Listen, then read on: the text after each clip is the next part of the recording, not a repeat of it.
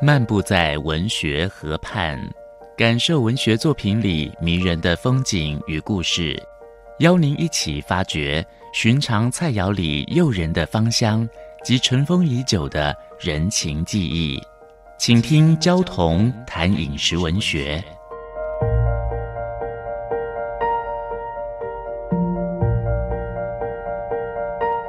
大家好，我是焦桐。今天跟大家分享凤梨苦瓜鸡。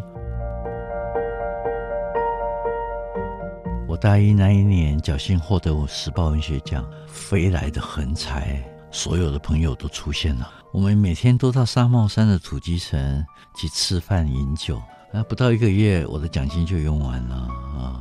我每天只好一个人走在山路上，享受山岚，享受雾气很浓厚的硫磺的味道。我没有能力再享受凤梨苦瓜鸡了。呃，从阳明山多风多雨看过去，风雨散去的时候，这些山峰透露着一种灵气，好像有一些事情被清洗得很干净。那么阳明山火山群温泉种类很多啊，餐厅也相当的密集，形成独特的饮食的风景线。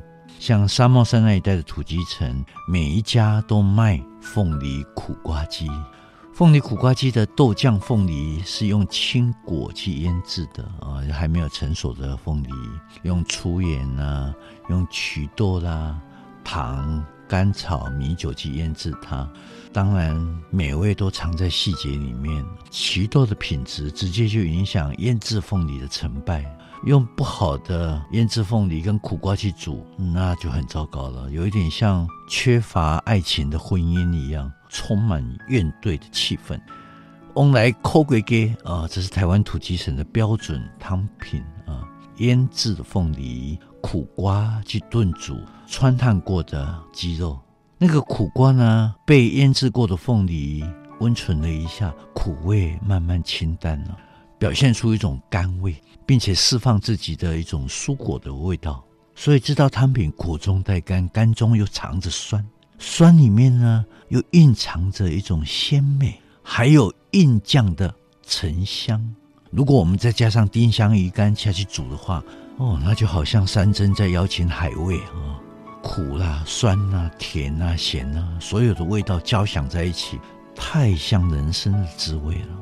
我总是想到卓别林的喜剧的艺术啊，我们看卓别林的电影，总是从头笑到尾，笑完了以后呢，又掩不住一种很淡淡的落寞跟感伤。翁来苦瓜鸡就有这种味道，还有很丰富的层次感，很适合跟好朋友。老朋友一起分享，那我会建议说苦瓜用白玉苦瓜，因为白玉苦瓜的苦味比较淡。那这道菜是越煮越有味道，我们可以把它当做火锅来吃，架在炉子上呢，慢慢的去保持温度，大家一边吃一边煮，围炉在一起吃饭、饮酒、喝汤，很快就让所有的人暖洋洋了。尤其是冬天的时候，跟老酒啦、老朋友一样动人。人生往往比苦瓜更苦，有时候我们要靠一坛较长的老酒来矫正那种苦味，跟我们的亲人、跟我们的老朋友相聚在一起，也能化解那种苦楚。再怎么艰困的环境，也要珍惜着我们一起吃的机会。二十几年前，我曾经邀请柯林夫妻、王珍綺啦、刘心武啊、李瑞来台湾访问。有一天，我就带他们到山上去泡温泉、喝茶、吃翁来苦瓜鸡。山路上一路散发着那种浓厚的硫磺味和草木的气息，鸟叫、虫鸣叫得非常的放肆啊！我们大家在温泉池中坦诚相见啊，面对那些好山好水，我们都沉默了。我到现在都还很怀念那山里面的山岚和硫磺的气味，还有那一锅热腾腾的凤梨苦瓜鸡，它好像能够。重振我的精神，能够安慰心灵，好像山林在呼唤我们一样。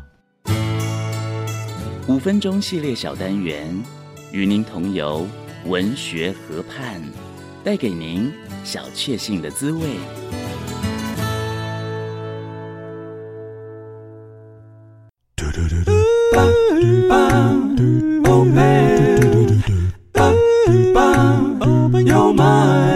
Open your mind，就爱教育电台。嘟嘟嘟嘟，super duper。